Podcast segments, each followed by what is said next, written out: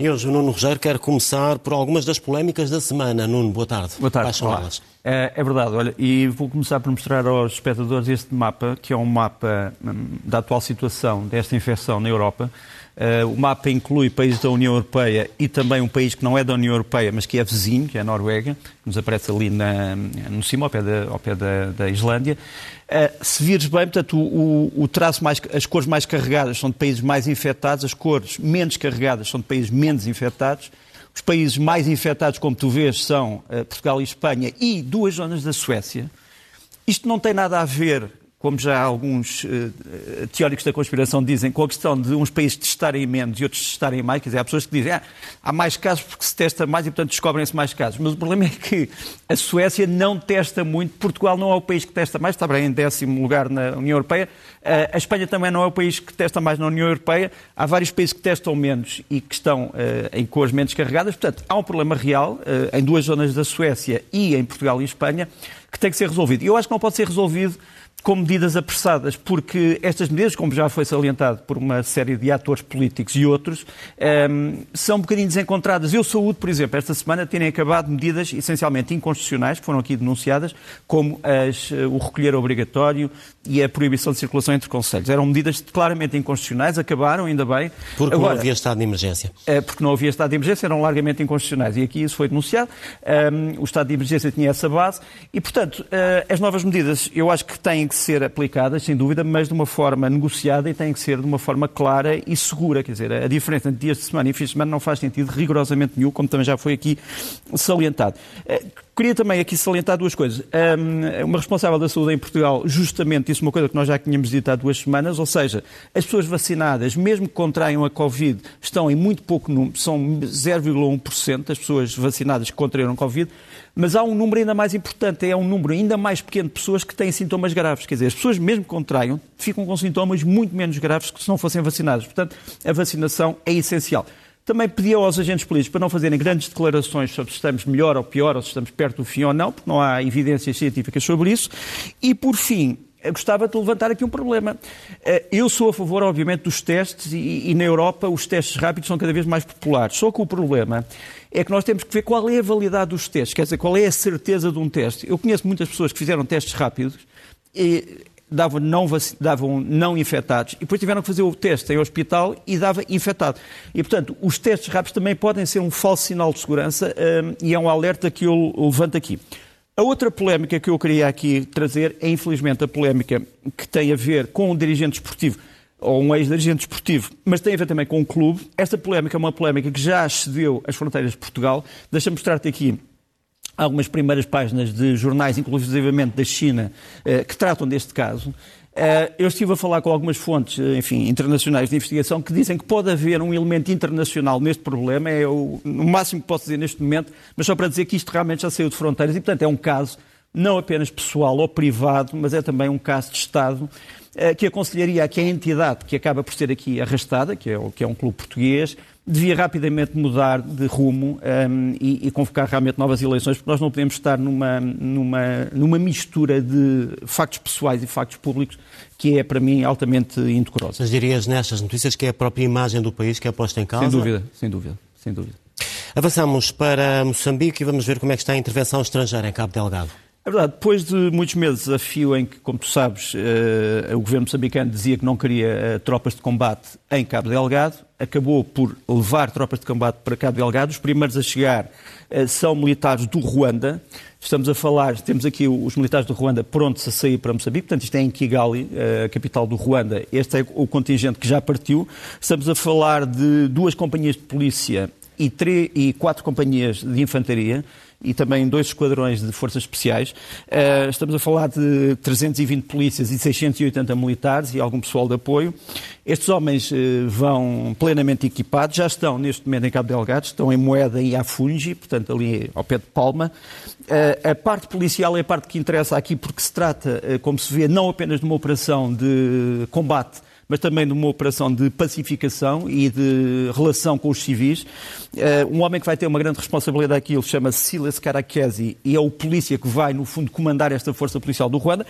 Esta força vai estar em coordenação, obviamente, com os moçambicanos. Portanto, não vão comandar os moçambicanos, é uma força que vai ajudar Moçambique a restabelecer uh, a paz. E gostava, gostava de mostrar aos espectadores uma, uma segunda fotografia.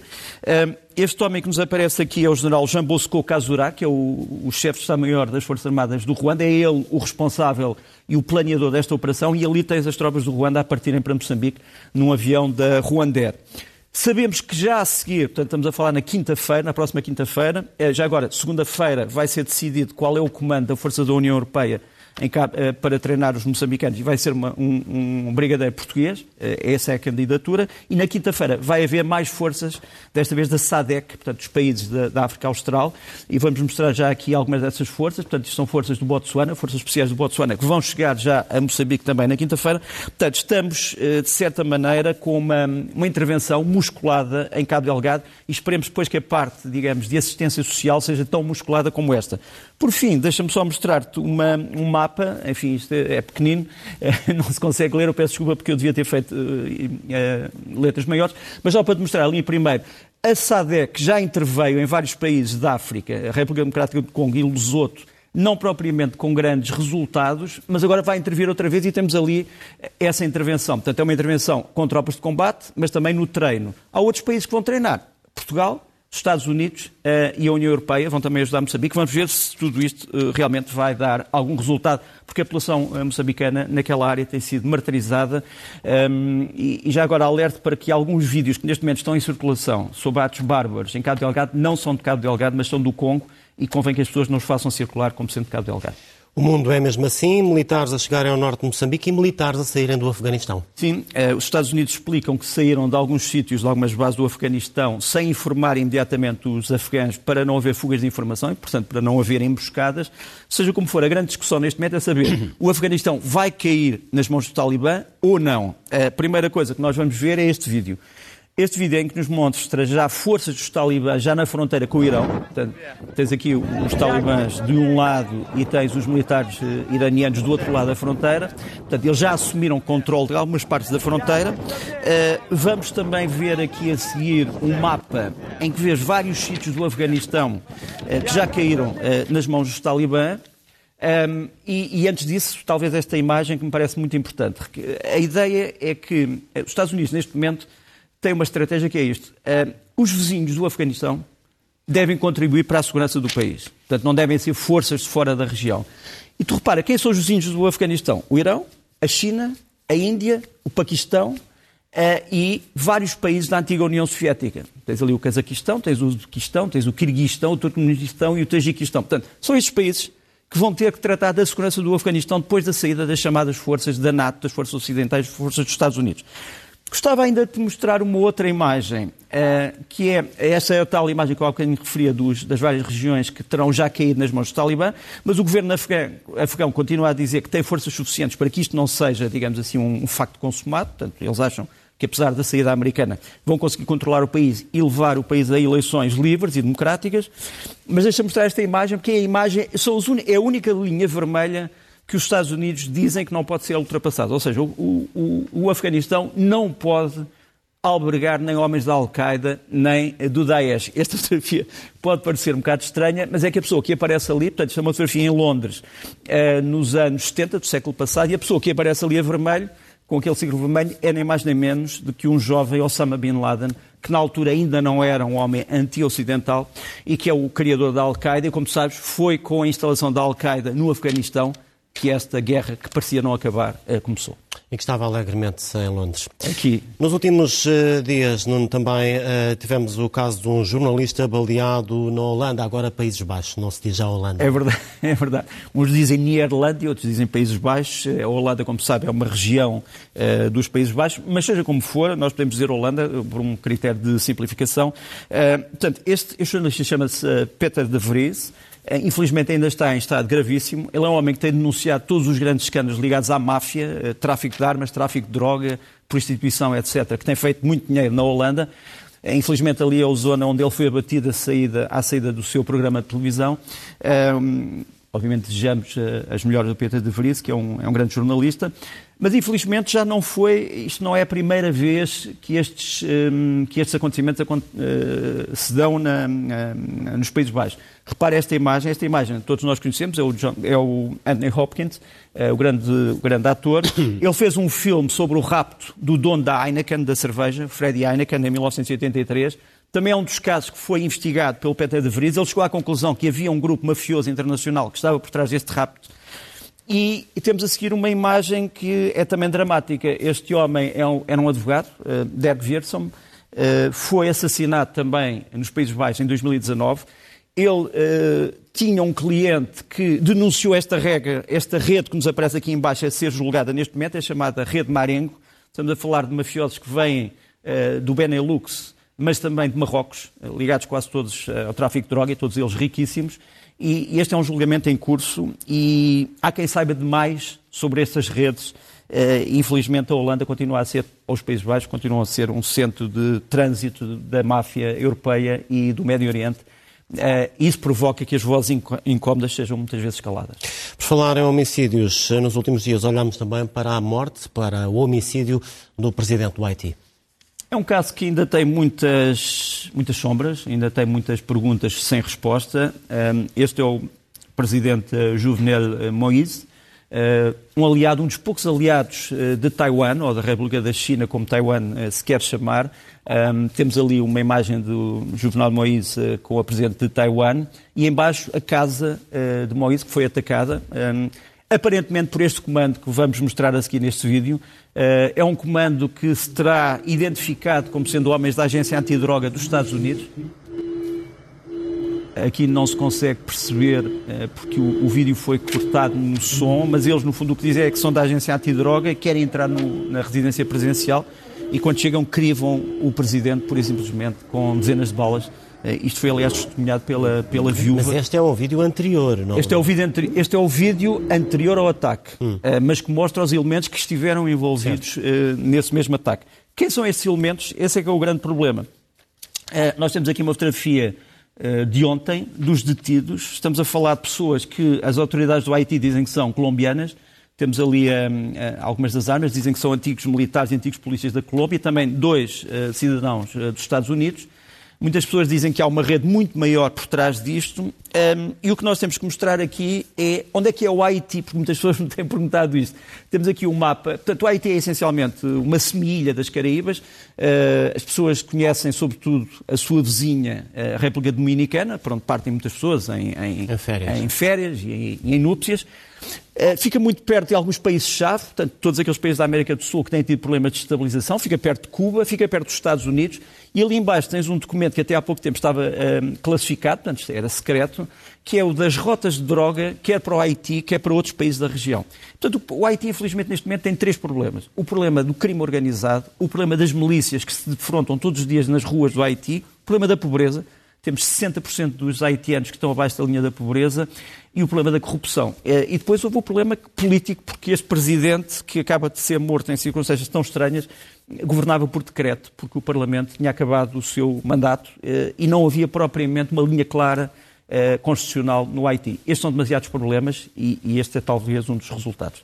Nos Estados Unidos estamos uh, praticamente com seis meses de Joe Biden. Já é possível fazer um balanço do que está a ser esta presidência? Eu acho que é, eu acho que é possível fazer um balanço. A primeira verificação para mim é de que aquilo que se dizia sobre Joe Biden, que ele era um homem que estava no fim da sua vida útil, que, que, tinha problemas mentais, etc. Eh, tudo isso caiu pela base. As cimeiras onde ele participou, todas elas mostraram que ele é uma pessoa eh, bem preparada para dirigir a política americana. Agora, o problema é que a política americana em si é um grande problema. Temos aqui um vídeo muito interessante de Biden, que é um homem que dizia que vinha da esquerda americana, mas que neste discurso.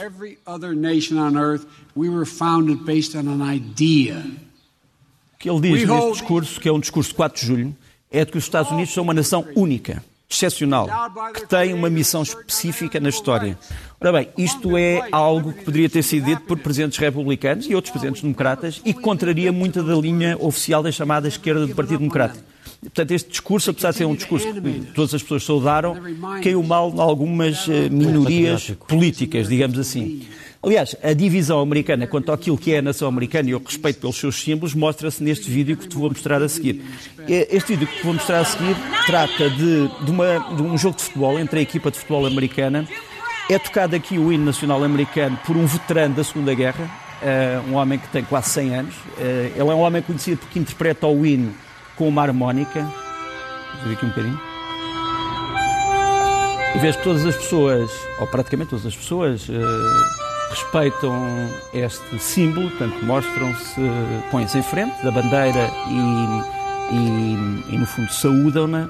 Mas há uma parte aqui mais para a frente do vídeo em que vamos ver que vários dos elementos da equipa de futebol americana, em vez de se voltarem para a bandeira, uh, voltam-se umas de costas, outras de lado. E, portanto, a própria divisão está nesta equipa uh, nacional que, que tem ideias diferentes sobre o que é ser uh, americano. Depois, vamos dos símbolos para a realidade concreta e vou-te mostrar estes números que são aterradores. São os números ainda sobre uh, mortes por armas de fogo só nesses últimos dias. Estás a ver? No dia 4, só no dia 4 de julho, 233 mortos, 500 tiroteios e desde o dia 1 de julho até ao dia 5, 23 ataques em massa. E depois em baixo, um, um índice que não para o índice de suicídios por arma de fogo e os índices de homicídios por armas de fogo entre 2000 e 2020. Como tu vês, é uma, enfim, é uma subida perfeitamente brutal e este é um dos grandes problemas dos Estados Unidos.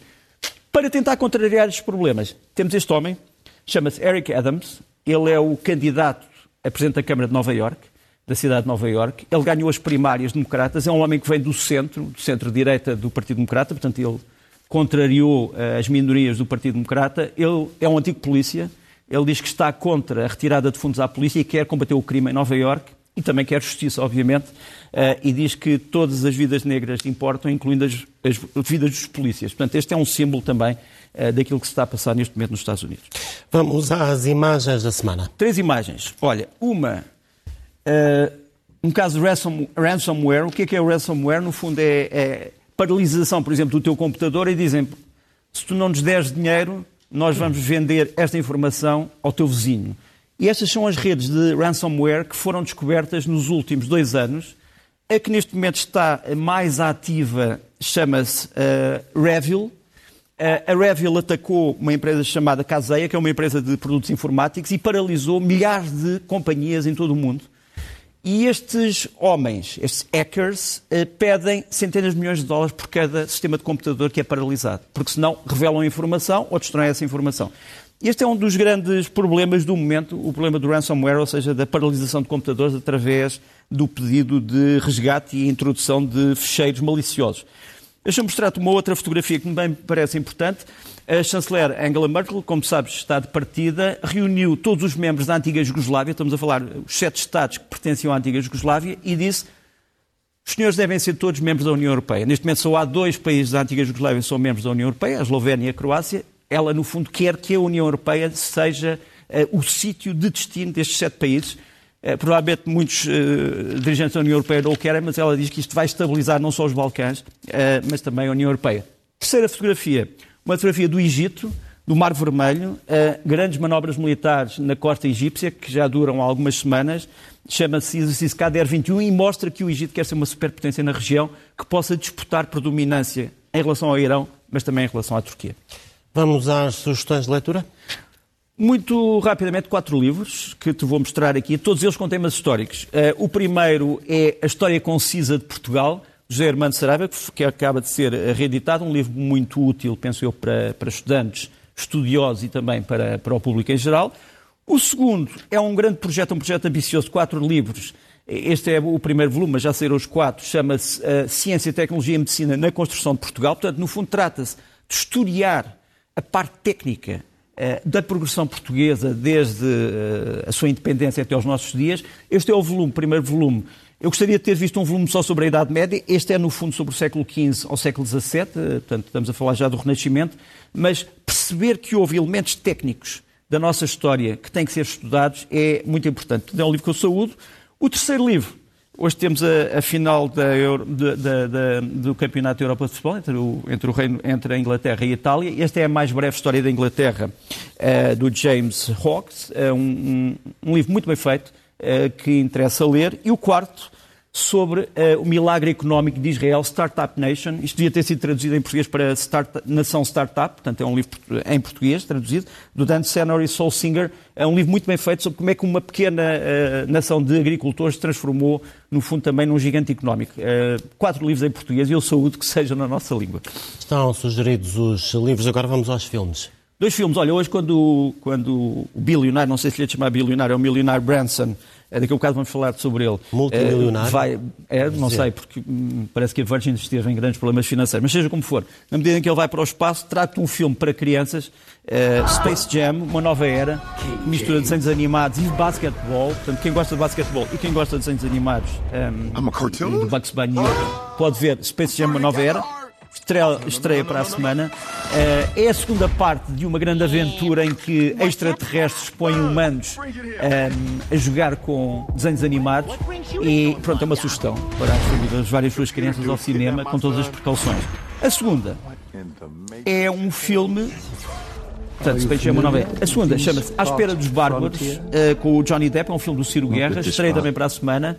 É um grande filme sobre um absurdo da guerra. Imagina uma fortaleza que se diz estar cercada, mas ninguém sabe onde é que está o inimigo. é um filme sobre o absurdo que se baseia em dois, duas grandes obras do Dino Buzzati e do J.M. Coetzee. Uh, do Dino Buzzati era O Deserto dos Tártaros. Uh, e interessa ver este filme, um grande filme. Uh, estreia, como eu disse, para a semana em todo Portugal. Since all is not well hid, I expect further measures will be taken.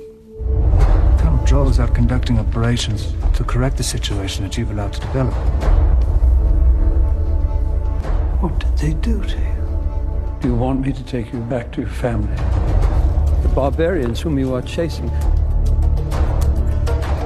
E tenho duas, tenho duas sugestões para ti, uh, para todos, sobretudo para os nossos espectadores. Uh, o primeiro é um CD que acaba de ser lançado, está online também, portanto pode ser consultado no, na internet. É do Miguel Ângelo, contrabaixista, não é o cantor, Miguel Ângelo, contrabaixista de jazz, Miguel Ângelo Quarteto, chama-se Dança dos Desastrados. Uh, e hum, vamos ouvir um bocadinho da apresentação.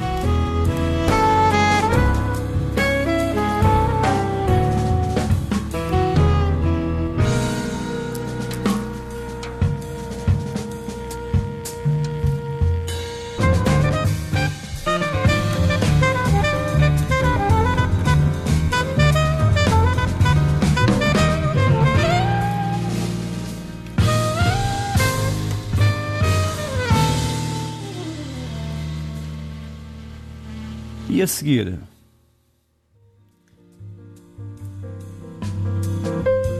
E a seguir temos o Fado Atarantado, de um grande mestre um, ehm, da, enfim, se quisermos, da, do mandolim italiano, o Mimo Epifani, de um grande mestre da guitarra braguesa portuguesa, José Barros, lança o Fado Atarantado, que é uma mistura, no fundo, de fados e tarantelas italianas, portanto, um novo folk, uma espécie de folk latino, um CD que também pode ser consultado online.